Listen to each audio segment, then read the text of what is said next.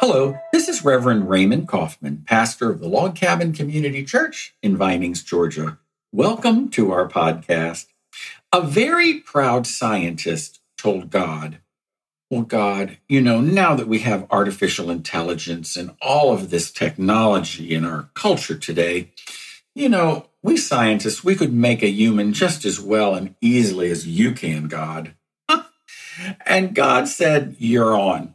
God reached down, he grabbed a handful of dirt, and out of that dirt, he created human life. The scientist, thinking very well of himself, said, Huh, now watch me. He reaches down to grab some dirt, and God says, Hold on, go create your own dirt. you know, today we're talking about humility, but when we talk about humility, we also have to talk about pride. When we think about pride, we always think about the beautiful story of Adam and Eve in the, the, book of Genesis in the Old Testament, the Hebrew Bible. And Genesis chapter 3, we read the story about Adam and Eve and, and the tree that was in the center of the garden that God told them not to touch. And they, they grabbed some of that fruit because they were tricked in believing that they would be all knowing and they could be like God and they ate of that fruit, and that was the first sin. You know, they became prideful and wanted to be like God. And I think all of us have a streak of pride in ourselves. I think we all struggle with that. Let's talk a bit about humility today. And when we look at the New Testament, we look at Luke chapter 14 and we read a parable that Jesus is invited on a Sabbath day to the home of some very prestigious religious leaders. And on the way there, he stops on the Sabbath and he heals someone who is struggling with their health. Well, he was criticized for that because on the Sabbath, you're not supposed to do any type of work. He arrives at this home and he notices that all of these people are, you know, fighting to see who could seat at the head table, the, the, the seat of honor. And he he kind of uh, he kind of chides them a little bit when he tells this parable. You know, when I think about this story about Jesus being invited, I think was he invited to this uh, luncheon on this day because he was going to sit at the seat of honor, or was it the type of things where you know they say you keep your friends close and your enemies even closer? I think they thought Jesus was a threat and they invited him just to hear what he was thinking and what was going on during that time to understand him a little bit more. Jesus tells this parable about, um, you know, that when you go to a wedding or a special function, don't fight to sit at the head table, but to sit in the back. And if you're supposed to be sitting up front, let them invite you. Don't fight to sit at that table. I think he was chiding the people that were there that were really wanting to be recognized and to being honored and being to put on a, a, a, the table where they would be recognized the most, where they're closest to the host. But you know, when you Jesus was uh, he sat and he he said, "Let's be humble." That was the message of his parable. And what Jesus went on to say is, when you throw a party, just don't invite, you know, uh, your friends and rich people and dignitaries and, and those you're closest to, but you know, open it up, invite those who might be struggling, who might have the not the same social standing or the financial standing or people that are living on the fringes of society. Invite them to be a part of your social circle as well. I imagine when Jesus left that party, the host probably did not say to him, Oh, please come again. I think they were ready for him to leave. You know, when we go to a wedding and we sit at the place of honor, there's a head table. And what Jesus was saying is, you know, we're all human. Let's try to be a little bit more humble.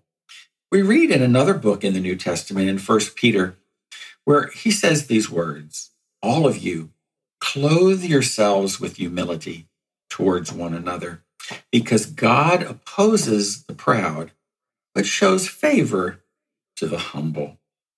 We are probably less important than we think, but we're definitely more loved than we know. God loves us just like we are, and He knows that none of us are perfect. How do we define humility? I looked for a, dic- uh, a, definition in the dictionary this week, and I found one in the Oxford Dictionary where it says the quality of being humble or having a lowly opinion of oneself is meekness, lowliness, humbleness, the opposite of pride or haughtiness. I love that term, meek.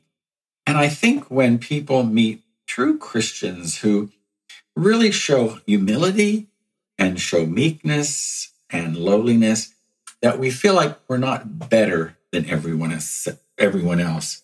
I think we're accepted. I read another quote that was in uh, the magazine The Economist, and this was from 2013. And The Economist is a magazine that deals with economics and world politics, and it was talking about leadership. But I think we Christians can can adapt to this quote as well. It says, "If leadership has a secret sauce, it may well be humility. A humble boss understands that there are things he doesn't know. He or she listens not only to other bigwigs, but also to the kind of people who don't get invited, such as his customers. Have you ever had a good boss and you've noticed that boss is a good listener?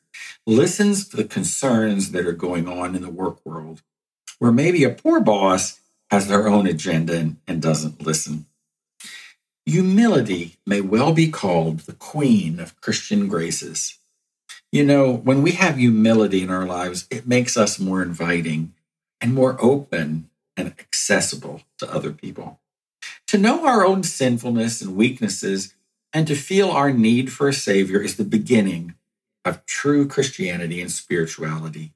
You know, to know that we're all sinners and no one is perfect it's because of Christ's death on the cross and Him giving us new life and the forgiveness of sins that we have eternal life and an abundant life in Christ. It really is a grace which has always been the distinguishing feature in the character of every true Christian. All do not have financial blessings that are able to make very large contributions.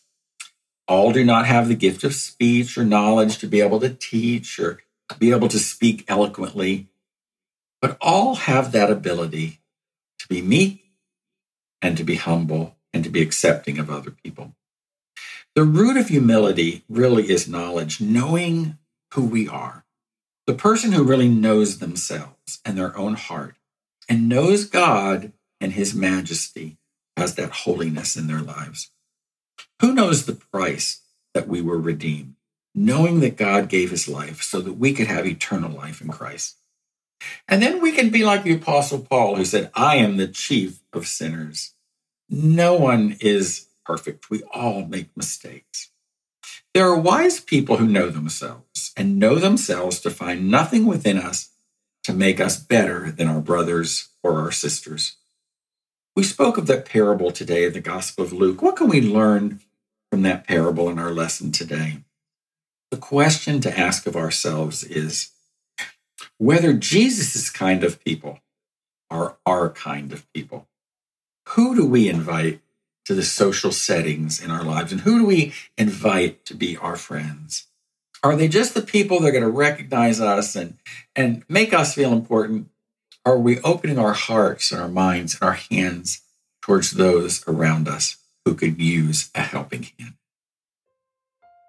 My prayer for you is that this week you reach out to those around you who will see the love and the peace and the humility of Christ in your life. Thank you, and God bless you.